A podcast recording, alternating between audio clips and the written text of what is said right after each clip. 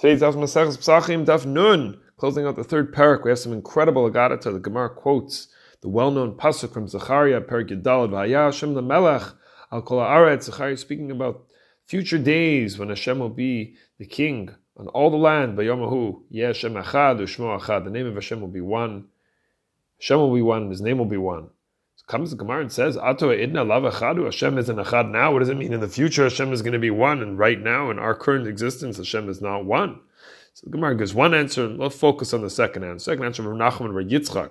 He says, in this world, Hashem's name is written Yud Ke Vavke, and it's pronounced Aleph Dalad Nun Yud.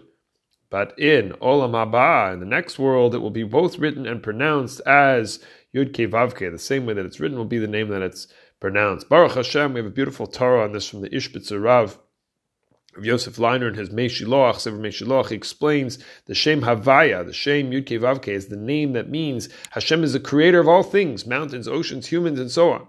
And this would mean Hashem also created our desires. He created our taivas. Therefore, how could we even view a person desiring, wanting something as wrong if Hashem manufactured this desire? Whereas the Shem Adnus, the Shem Aleph Dalad Nun Yud, is about Hashem as the master.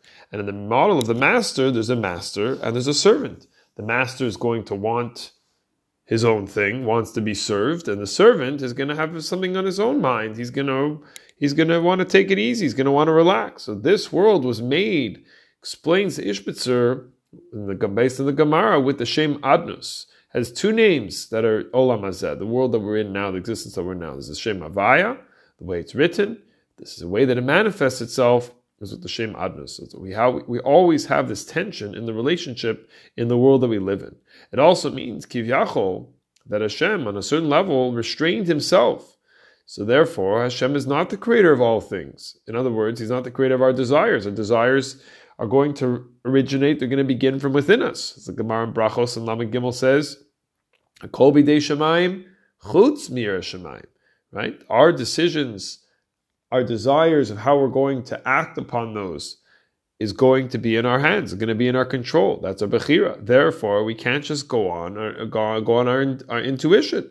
Just because we want something doesn't allow us to think that it's going to be appropriate. Rabbi Eliezer Breitowitz in, in a, a beautiful Parsha Shir, Parsha Shmini, Tafshinai and Tes, he gives a, an analogy to this. He says, he says a cow that wants to eat grass. We are going to say the cow doesn't have a cow doesn't have a moral compass, but let's say the cow did have a moral compass. So Hashem created its bones and skin. He also created its desire. So if the cow desires to eat grass, the cow's going to think to himself, "There's something wrong with me wanting to eat this to eat this grass." It should think that there's nothing wrong with pursuing this desire.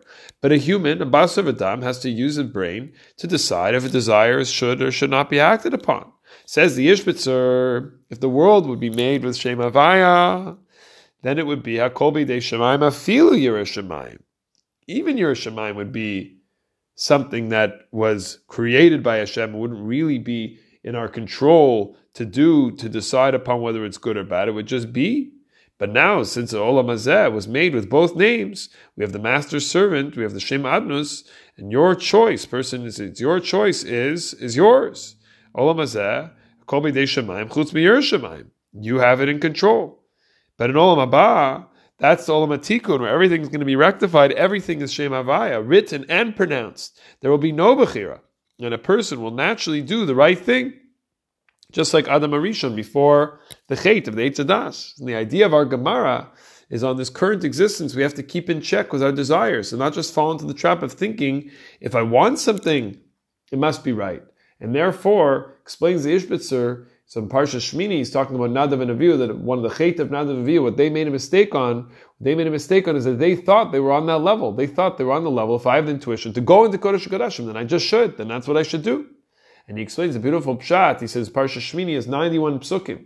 91 psukim is the gematria of the Shem Hashem, Shem Havaya, Yud Ke Vav Ke, added together with the Shem Aleph Dalad Nun Yud which means that their mistake was that they didn't realize we're still in this existence. And we're still in this existence, we have the struggle. If we have the struggle, it means that Hashem is giving us the opportunity to choose good, to realize which of the desires is good and which is not good, and to act on it.